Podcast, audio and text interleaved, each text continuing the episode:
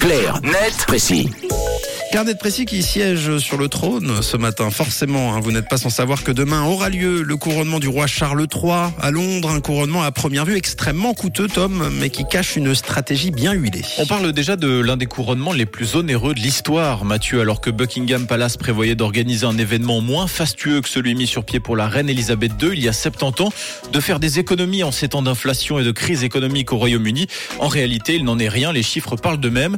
Selon le Daily Mirror, le coût de cette cérémonie serait estimé à 250 millions de livres, soit environ 278 millions de francs, un montant cinq fois supérieur à la somme dépensée lors du couronnement d'Elisabeth II. Et c'est justifié comment alors? Oui, bonne question. Comment, alors qu'il est censé être plus sobre, cet événement se retrouve-t-il à être plus cher que les précédents? Eh bien, la réponse se trouve tout simplement dans l'aspect sécuritaire qui entoure ce couronnement. En effet, à lui seul, le dispositif de sécurité mis en place pour l'événement représente l'équivalent de 150 millions de livres sterling, soit 60% des dépenses totales. De ce point de vue, heureusement que Buckingham Palace a réduit la voilure sur le reste des festivités, sinon la facture aura littéralement explosé.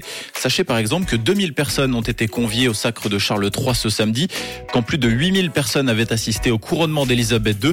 Pour la petite anecdote, des tribunes avaient même été construites à l'abbaye de Westminster pour accueillir tout ce monde. Et malgré les dépenses, cet événement va rapporter gros. hein. Absolument, le sacre d'un nouveau monarque coûte cher, mais va également représenter une manne financière immense pour le pays et pour les commerçants londoniens. Et ce, d'abord grâce au tourisme. Pendant ces trois jours de sacre, des centaines de milliers de personnes venues des quatre coins du globe vont affluer vers la capitale londonienne. La plupart des hôtels sont pleins malgré la hausse des tarifs des chambres pour ce week-end un peu spécial.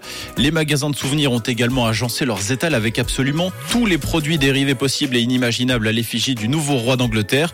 Certains professionnels estiment que les seules dépenses dans ces boutiques de souvenirs devraient rapporter 275 millions aux commerçants, majoritairement dans les quartiers ultra touristiques de Soho et Covent Garden. Et puis impossible de ne pas parler des bars. Un week-end exceptionnel, mesure exceptionnelle, les pubs pourront en effet fermer deux heures plus tard à partir de ce soir et jusqu'à dimanche.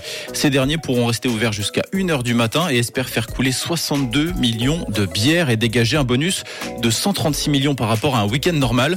Le couronnement de Charles III va donc coûter près de 250 millions mais pourrait dans le même temps générer 1,4 milliard de retombées économiques ou comment maîtriser l'art du retour sur investissement? Eh bien, c'était clair, c'était net, c'était précis. Euh, promesse euh, tenue. Tom, merci. Vous retrouvez évidemment en podcast Clair, net, précis en fin d'émission. Et puis lundi, évidemment, pour un tout nouveau sujet.